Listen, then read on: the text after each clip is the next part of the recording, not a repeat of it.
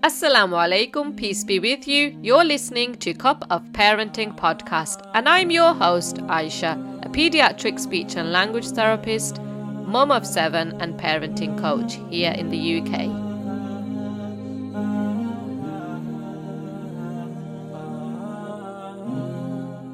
When we did our mandatory training in the NHS, one of the trainers came in one day and we did a section on health and safety and she asked all of us in the room to tell her who the most important person was just in our immediate family. And we had to go around the room and say who we thought it was.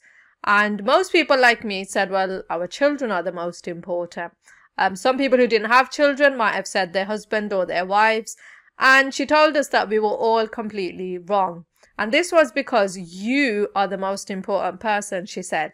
And what she meant was if you're not 100% well and looking after your own self first and putting your own needs first, then how can you possibly look after those around you in your job and in your normal daily lives as well? And this sort of concept also relates to, if you think about it, if any of you have traveled, most of us have gone on an aeroplane at least once in our lifetime, and they do the safety training at the beginning. And you'll be aware that they tell you in the case of an emergency, the oxygen masks will come down.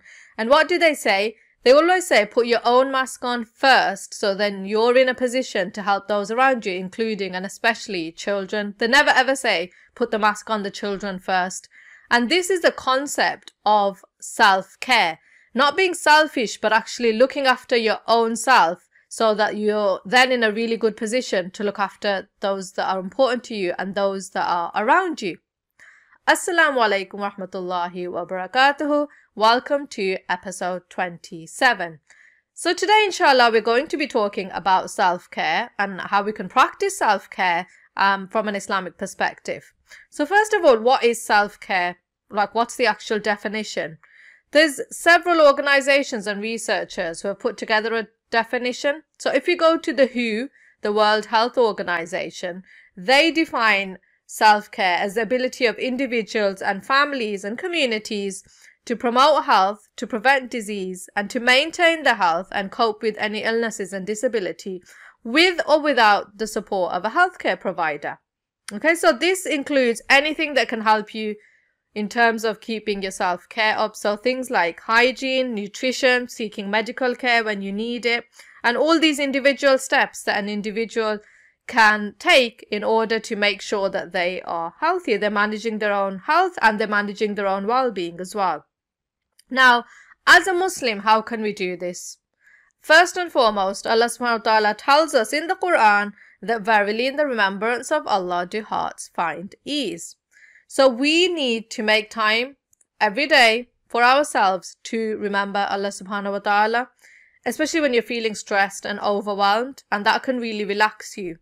And this can bring you closer to Allah subhanahu wa ta'ala as well, and bring peace to your life so that you are in a position then to really feel like you're 100% so that you can then have a healthy relationship with everybody around you and you can go about doing your parenting tasks or even your general tasks in your everyday life.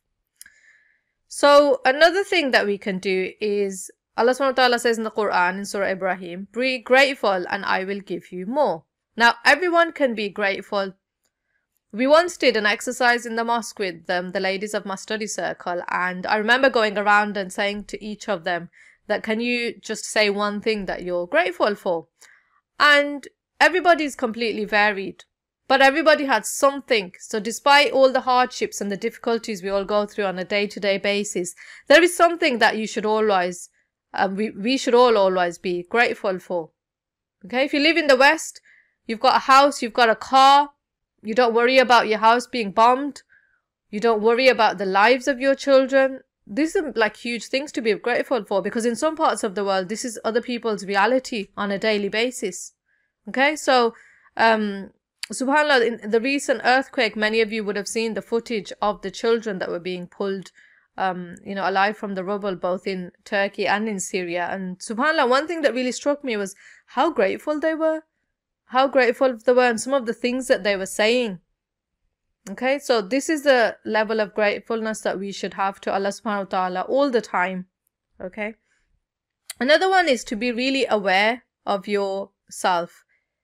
Really be aware of your own health before it becomes worse. Okay? Allah subhanahu wa ta'ala says in the Quran that surely Allah does not change the condition in which a people are until they change it within what is in themselves. Okay? So you really need to be aware of yourself, what's going on around you, how you're feeling. Don't let it get to that point where things have gotten so bad. You don't know what to do and you're really really sick or you're really ill or you're really unwell. And then it's you can't do your daily life uh, things in your daily life and then you can't um really function properly as a person. So what i mean is when things get really bad try and get medical advice or advice from family and friends whatever it is that you need to do. Take some time out and go and do it so whether you need to take a break from your work whether you need to take a break from a particular thing that you're doing, just take some time out. And if you need to seek professional help and intervention, you need to do that. Or if there's other people that can do it for you, you need to allow them. The first st- stage there would be acceptance and asking for help and reaching out. And I would say that if you're in a position where you can see somebody else is in that position where they really need help, ask them, just drop them a message, give them a call, ask them if they're okay. You'd be surprised sometimes people put on um, you know this picture that everything's going really well in their lives and they're really happy but from you know from inside they're really struggling and they're really upset and things aren't working out for them but they're just waiting for somebody to come along and ask them if they're okay. So maybe you can be that person. Another important point is to train yourself to stay calm subhanallah this is like an easy thing to say but the Prophet ﷺ once said to a man who, who asked, Advise me. He said, Do not become angry and furious. The man asked the same again and again. And in each case, the Prophet ﷺ replied, Do not become angry and furious. And in my parenting, this is a really important point that we talk about in quite a lot of detail because Islam's taught us how to calm ourselves down when we do get angry, you know, drinking the glass of water, sitting down, um, saying, A'udhu billah. So it's really important because when you're in a state of anger, you're using a part of your brain which isn't thinking um, logically, okay, and sensibly.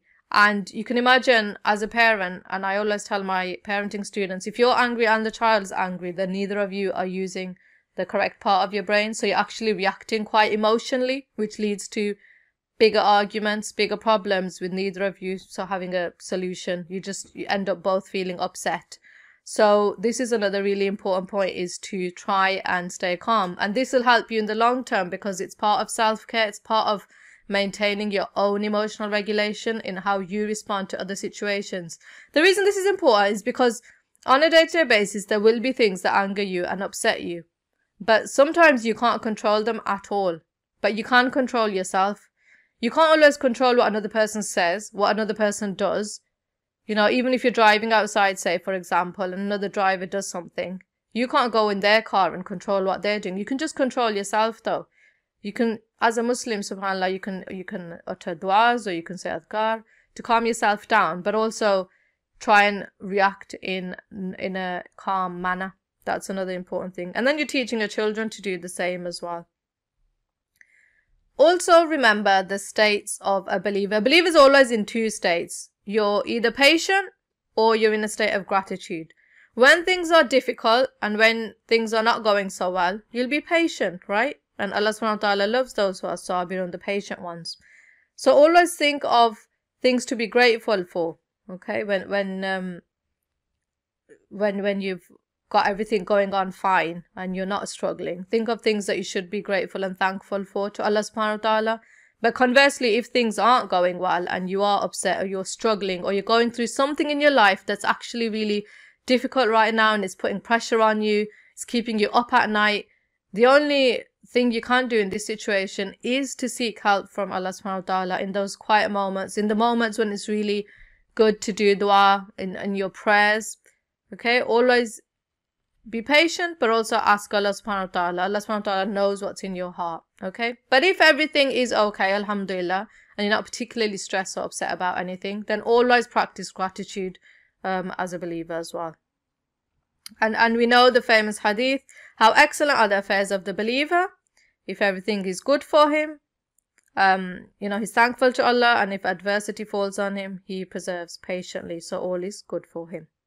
Another really important thing you can do is watch what you eat. Now, why am I talking about food? This might sound a bit odd, but food can have a powerful effect on your emotions.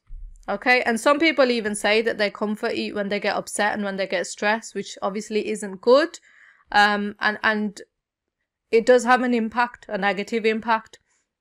Also, when you eat unhealthy foods, which I'm guilty of, we're all probably guilty of that to some extent. We live in a fast paced society where sometimes we're on the go and you just grab what's easily and readily available. So, a lot of processed food, a lot of food with sugar in it, and you don't really think about it because it gives you a quick boost. You do what you need to do, you carry on till you feel really hungry again. So, we do really need to take care of ourselves in, in respect of what we eat. Try and obviously eat fresh fruit and vegetables as much as you can, and just fresh food in general um, freshly prepared food rather than going for the other option, which obviously sometimes you have to because you're busy or you're out and about, and that's okay. But I'm talking about generally in the long term. And with it coming up to Ramadan, this is also something that we really need to think about and that we can plan. And with regards to this Islamically, there's a hadith in which it says, A human being feels no worse vessel than his stomach. It's sufficient for a human being to eat a few mouthfuls to keep his spine straight. But if you must fill it, then a third of food should be filling your tummy, a third for drink, and a third for air, i.e., keep a third empty as well. So don't just eat and eat and eat and stuff yourself till you've got no space left, inshallah. And I would just want to finish off by saying if you feel like your health is so bad, um, you know, in terms of anything that we've mentioned today, that you do need to seek medical advice, please do so. You must, must look after yourself and go out and seek professional help if you need to, inshallah. Hope you found these tips useful and inshallah I will see you next time. Assalamu alaikum rahmatullahi wa barakatuhu.